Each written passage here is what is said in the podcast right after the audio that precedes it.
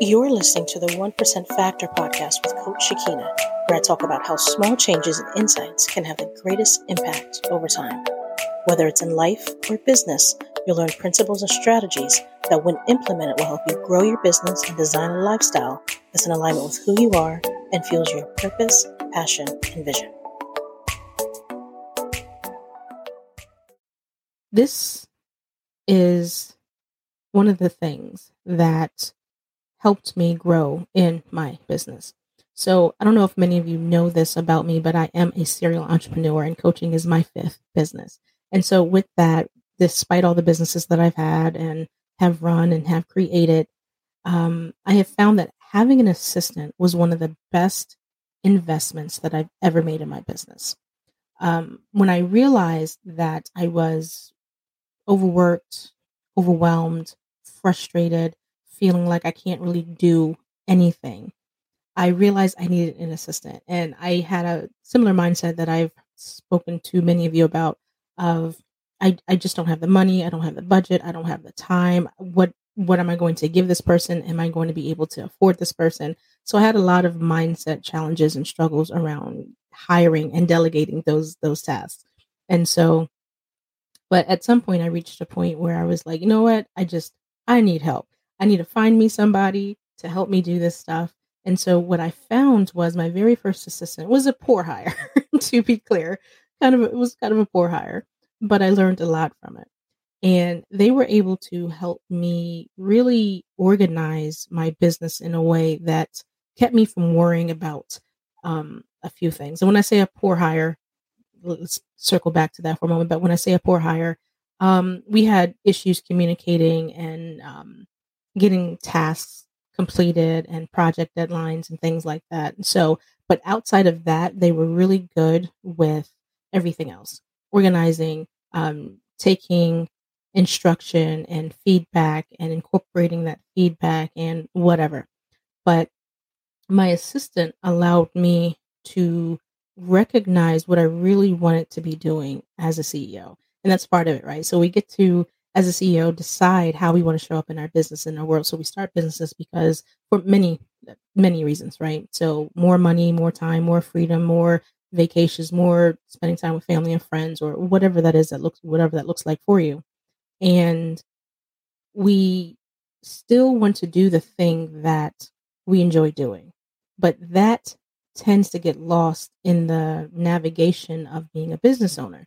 And so I realized once I was able to find someone to help me do all the other things I didn't want to do, it made it so much easier to build and grow my business because I focused on the things that I wanted to do. So um, I didn't get an assistant to like business number three, but um, it did allow me to uh, really focus on the things I wanted to do. So I got over the whole was I am I am I going to be able to afford this person? How am I going to assign tasks? Are they, you know, am I really a good boss type of a thing? Um, I hired on a per project basis for a few hours a month and I delegated those tasks that I really didn't want to work on. So organizing certain things, um, following up with uh, certain certain parts of the process when working with clients, um, doing even some of the work that I didn't want to do, right? And so that made me really and truly appreciate having another person in the business that will help me really see my vision to fruition, right? So having an assistant was one of the wisest things, uh, best investments I had as a you know growing and starting a business owner, as you know being a business owner. And I've spoken with a, quite a couple of people in the community here about um, hiring, and I just did a another video, um, an audio on hiring about your first hire and what that looks like and all those all those things. So if you haven't seen that or listened to it, go back into the community and find it and watch it. But it gives you some really good pointers about what you're looking for in your first hire. But um, I think the most important part of this um, investment, what it really taught me, like I said earlier, was really how to be the CEO that I wanted to be, where, where I wanted to put most of my focus into my business. I really enjoyed doing a certain task and I also enjoyed having a business, but I didn't want to do everything in my business and I didn't have the time to dedicate everything into my business. So I was able to focus more.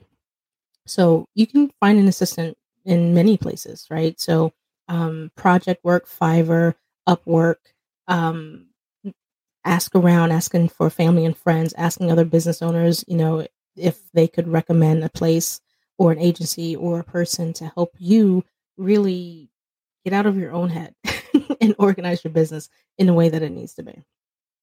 So, the next best investment I made as a CEO was getting a project management system. So, that is where all my client work was at.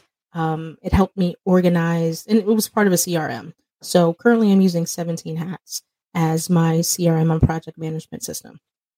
And I love everything about 17 Hats. If you are interested about 17 Hats, I can put a link in the comment section and you can take a look for yourself there. I think they're currently having a sale. So if it's interested, if you're interested in a new type of CRM, take a look at that and see what you think. But compare it, do your research. But anyway, so I had a when I first started, I did everything by spreadsheets. And if you're anything like me, I'm okay with spreadsheets, but not really okay with spreadsheets. and um, it, it kind of got a little chaotic for a moment trying to organize all the data, information, and all the client work that needs to be done. Um, what the project management system was allowed me to do was really organize it, um, have and, and create a system around my most important tasks and work. Right. So if I know a client needed a web design, I know there's a workflow that I could create that went along with that right? So I would send out a form, I would send out a questionnaire, I would send out instructions or things that I needed them to complete in order for me to do my job. And a lot of that made it easier. The system made it easier for me to just click a button or a link or, you know, start a workflow. And that was my initial uh, assistant, right? So it did all those things that my assistant could have done. Um, or she could have just pushed that button, right? He or she could have pushed that button. But it allowed me to organize my client work and help me not forget something. So, if you know anything about me, I always usually have a ton of things that I'm working on, and the system allowed me to keep on the same track, keep me organized and focus on what I'm doing so I'm not forgetting anything. But um if you don't have a project man- management system that has some portion of a CRM, um, find one. Um, I have built the majority of my businesses off of referral only. And that came from making sure I followed up in every few months or so. And the system, the project management system, would help me remind me that, you know, make sure you check up on this person. Know, it would flag that I need to speak to a particular person or whatnot.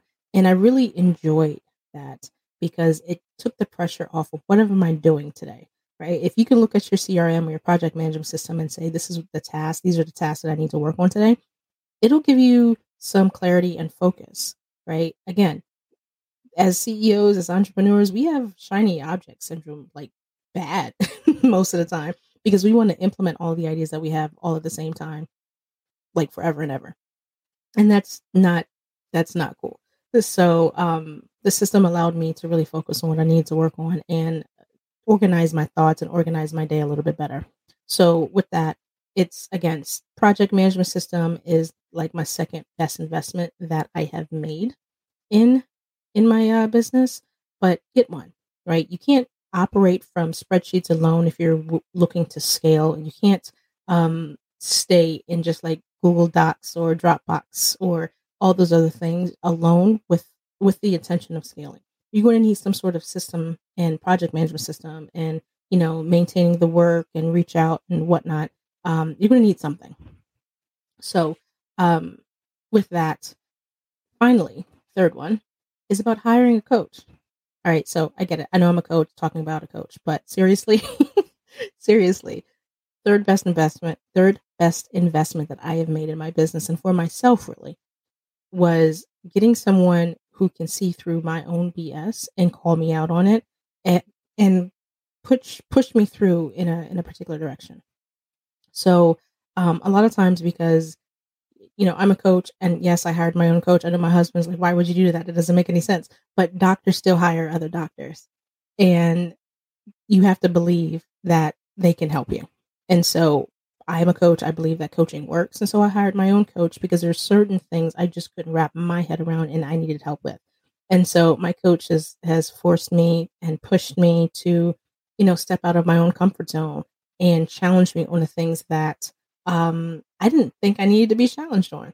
But it's helped me relieve um, or really address some of the mindset issues that I had. So, like in the beginning, when I was talking about getting an assistant, I had a lot of mindset challenges around hiring somebody that um, I'm like, will they even be able to do the work that I'm asking at the standard that I'm asking? Are they going to be able to understand what I'm giving them? Are they even going to be enthusiastic working here? Is it going to be whatever, right? Lots of different things. And there's like the money aspect of it. But when I end up really seeing the value of getting um, an assistant and and whatnot, um, you know, my coach would would have been able to help me understand why this is so important.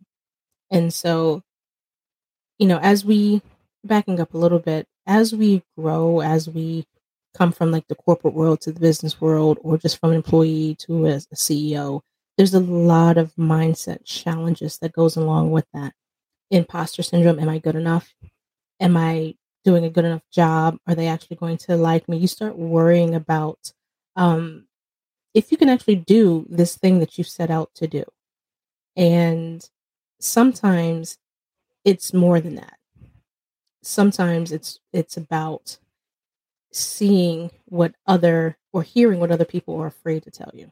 So I have a community, not a community. I have a, um, a group of people in my circle that aren't like family and friends, right? That aren't necessarily going to tell me or challenge me on certain things. People in your circle have this thing called grace. And so they're going to tell you for the most part what you want to hear. Some of them are, are going to challenge you and, and call you out on it, but they're not as persistent or consistent as a coach. And so, because one, you pay them, but two, they truly care about your success in whatever direction that you're going. Um, so with that, you know, I those are the three things those are the three investments that I have made in my business. And, you know, getting an assistant about delegating work I didn't want to do and focusing on being more of a CEO and doing what I really enjoy. And then there was the project management system that really helped me organize and set reminders and follow up with potential clients and clients and and whatnot. So it allowed me to be more focused throughout the day. And hiring a coach that allowed me to um, over like really see through my barriers and challenges and struggles that I didn't even know I had, right? And so with that, those are my three things. So in listening to everything that I've just said, right? You know, what investment are you committed to to doing for yourself?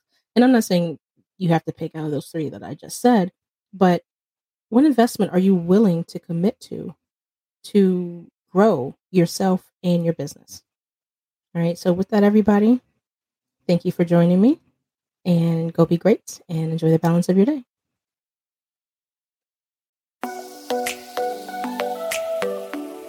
And that wraps up another episode of the 1% Factor podcast. If you'd like to experience more of this and want to learn how to build a calm, intentional, and impactful business outside of the hustle culture society we live in, go to thefocusceo.co forward slash 1%.